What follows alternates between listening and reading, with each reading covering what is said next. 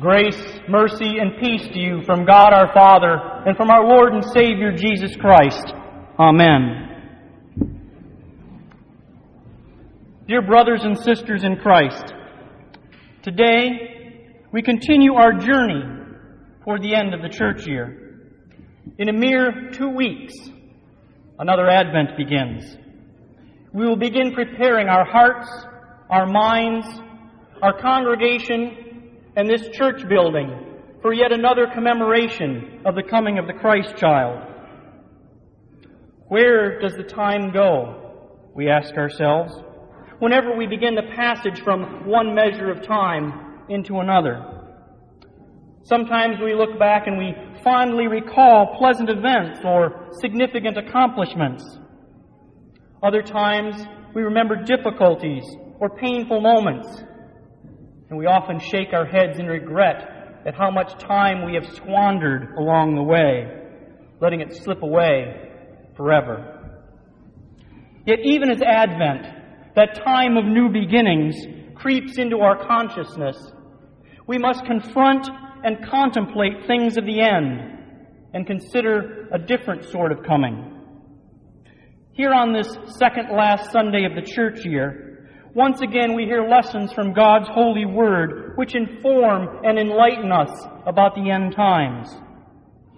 We Christians dwell in the days between Calvary and Armageddon, where the victory has been fully won, but the battle between heaven and hell rages on. We await the return of our champion, Jesus Christ, knowing that when he returns in glory and power, our final rescue is at hand. Today, our gospel lesson is that of the parable of the talents. Often when we hear that word, talent, we think of it in our modern sense and definition. We have come to understand talent as an ability or a skill or a gift that has been given and then developed and is intended to be used for the benefit of ourselves or that of others. This present definition, indeed, has come about largely because of how the term is used here in this parable today. Many see this story of the master's giving of the talents to the servants as an example of how some people make good use of the opportunities that come their way in the course of life. As a culture, we are sometimes far more fascinated with the talents and opportunities which others are given more than we focus on our own.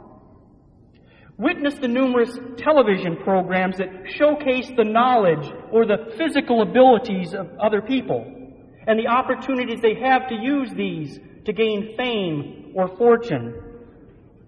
American Idol, Jeopardy, Dancing with the Stars, the various Miss This and Miss That pageants, Last Comic Standing, America's Got Talent, and plenty more shows, I imagine, some of which you may know, but which have escaped my attention. In many cases, of course, it seems that some of these contestants were selected not because of any real talent or ability that they possess, but rather the show's producers must have selected them simply because they were outrageous enough to provide some shock value to the audience. Or maybe they just seem good to generate a laugh. Quite often we can look at those that are participating in these contests and think to ourselves, that person doesn't have that much talent. I could do that well. And when we see some individual that we believe really does have what it takes, we might harbor just a little smidgen of jealousy toward them, but we can respect their abilities nevertheless. Then we wonder how on earth the judges of these contests can not agree with our assessment and have eliminated them from the competition. It's gotten to the point where the removal of some contestants have caused studio switchboards and websites to be inundated with irate calls or emails by viewers complaining about the loss of their favorite. The occasional death threat against the judges of these shows has even been occasionally reported. How sad that so many people live such vicarious, externalized lives. They can appreciate and applaud and even benefit from the efforts of others, Yet, for lack of motivation and with claims of lack of time, they neglect the development and the application of their own talents for useful or constructive purposes. That could never happen in the church, could it? I'm sure in pulpits all over America today, at least in those congregations that use this parable of the talents as their gospel reading today, there are going to be plenty of sermons about the stewardship of time, talents, and money. That's not necessarily a bad thing, of course. You do need to hear occasionally the truth that we as Christians, freed from the crushing burden of sin by the death and resurrection of Jesus, we are to thankfully support the work of the gospel and the church with our generous giving of money and labor.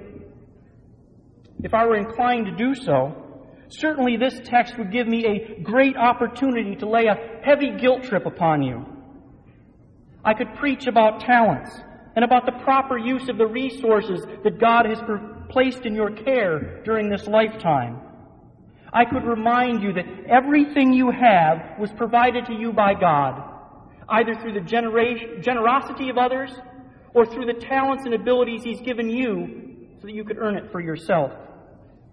I could admonish you that Christians do not abandon the work of the kingdom to others.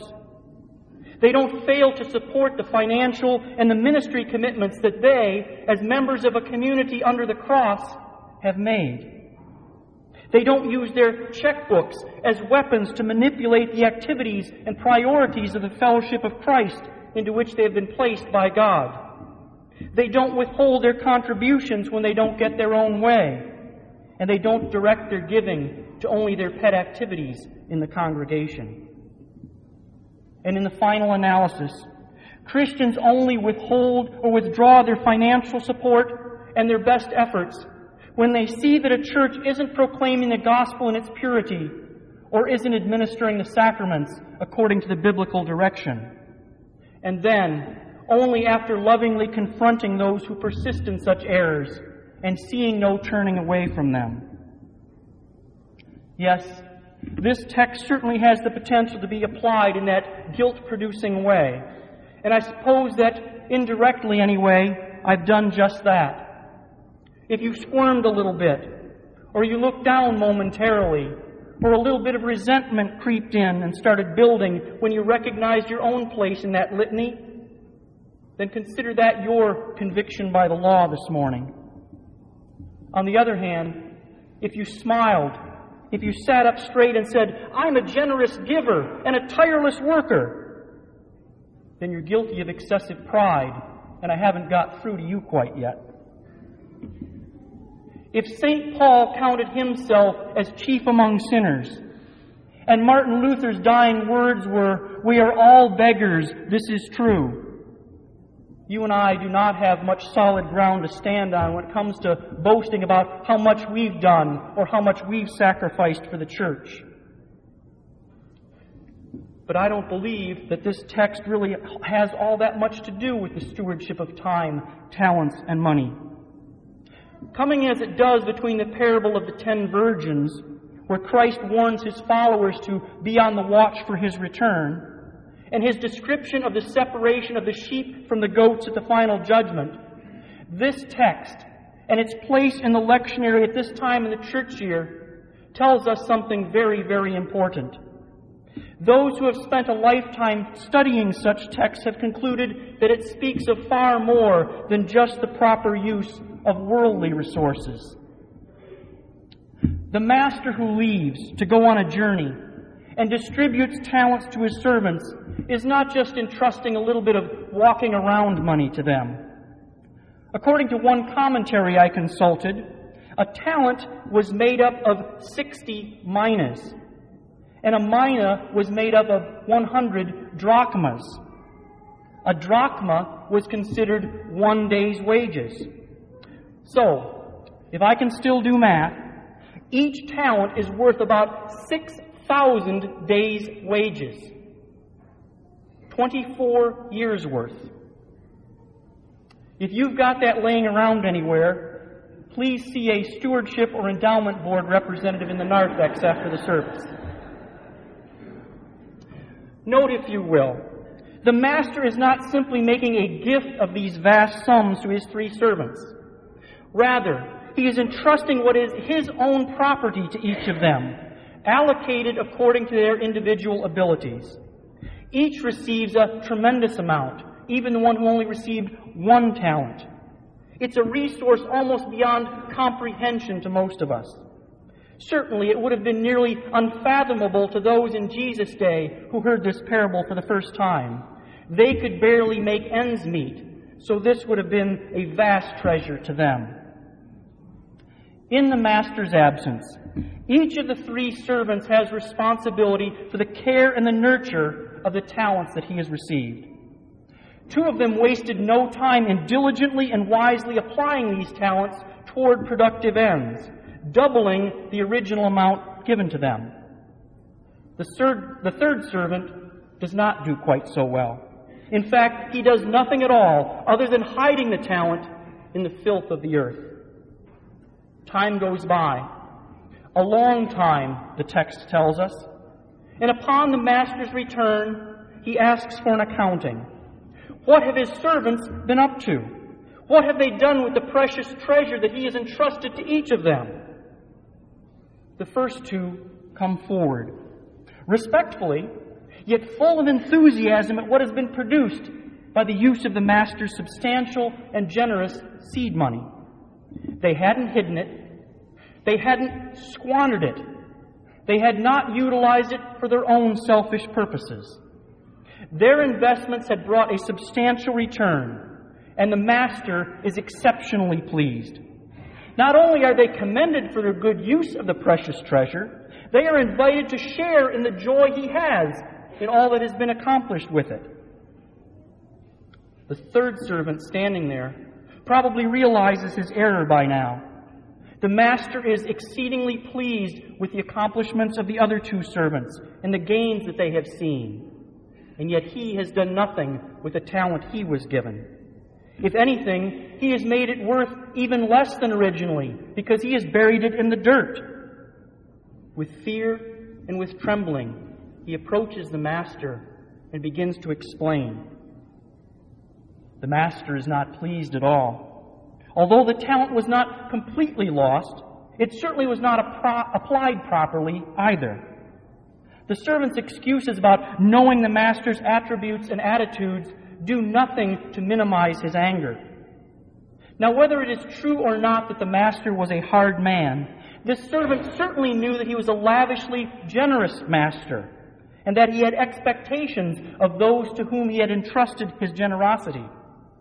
For the wasting of this opportunity, the servant is severely punished, not only losing possession of the talent he had originally been given, but losing his place in the master's household altogether.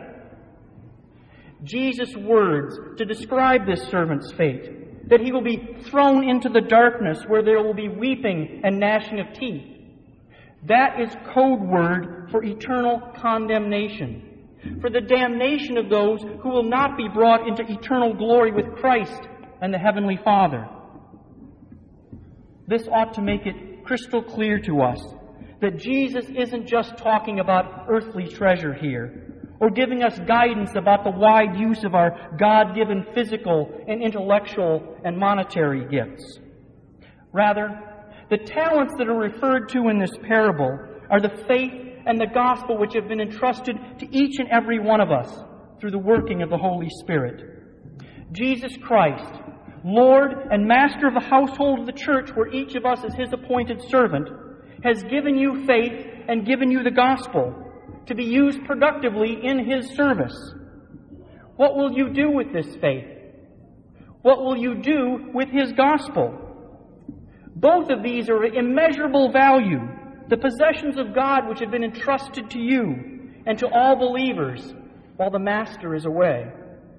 They are first given to us, those of us in the household, not to the neighbors, not to the passers-by on the streets, to you, His servants, members of the household of faith.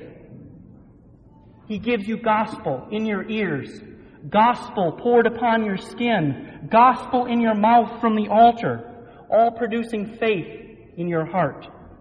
A generous outpouring of the treasures of heaven, intended by God to produce a yield of yet more gospel and yet more faith in you and in all those that you encounter as you go about the Master's business, seeking to multiply His investment and grow His treasure.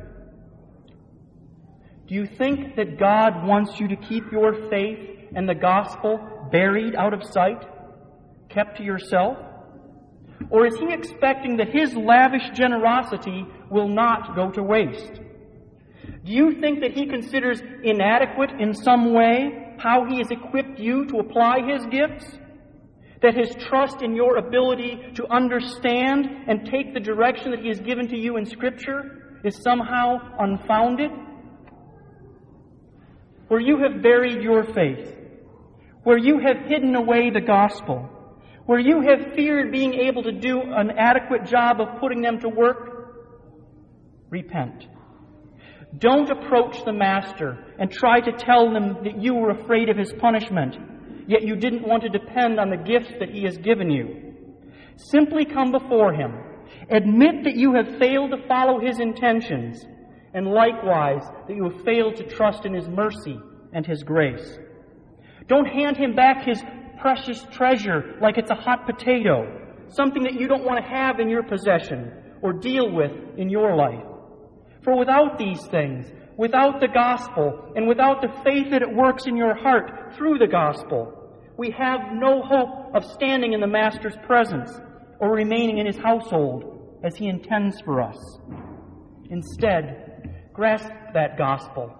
Hold on to your faith. And although we must always remember that these remain the possessions of God, He has made them yours to care for, yours to use, yours from which to benefit. So use them. Invest them for the benefit of the household of God.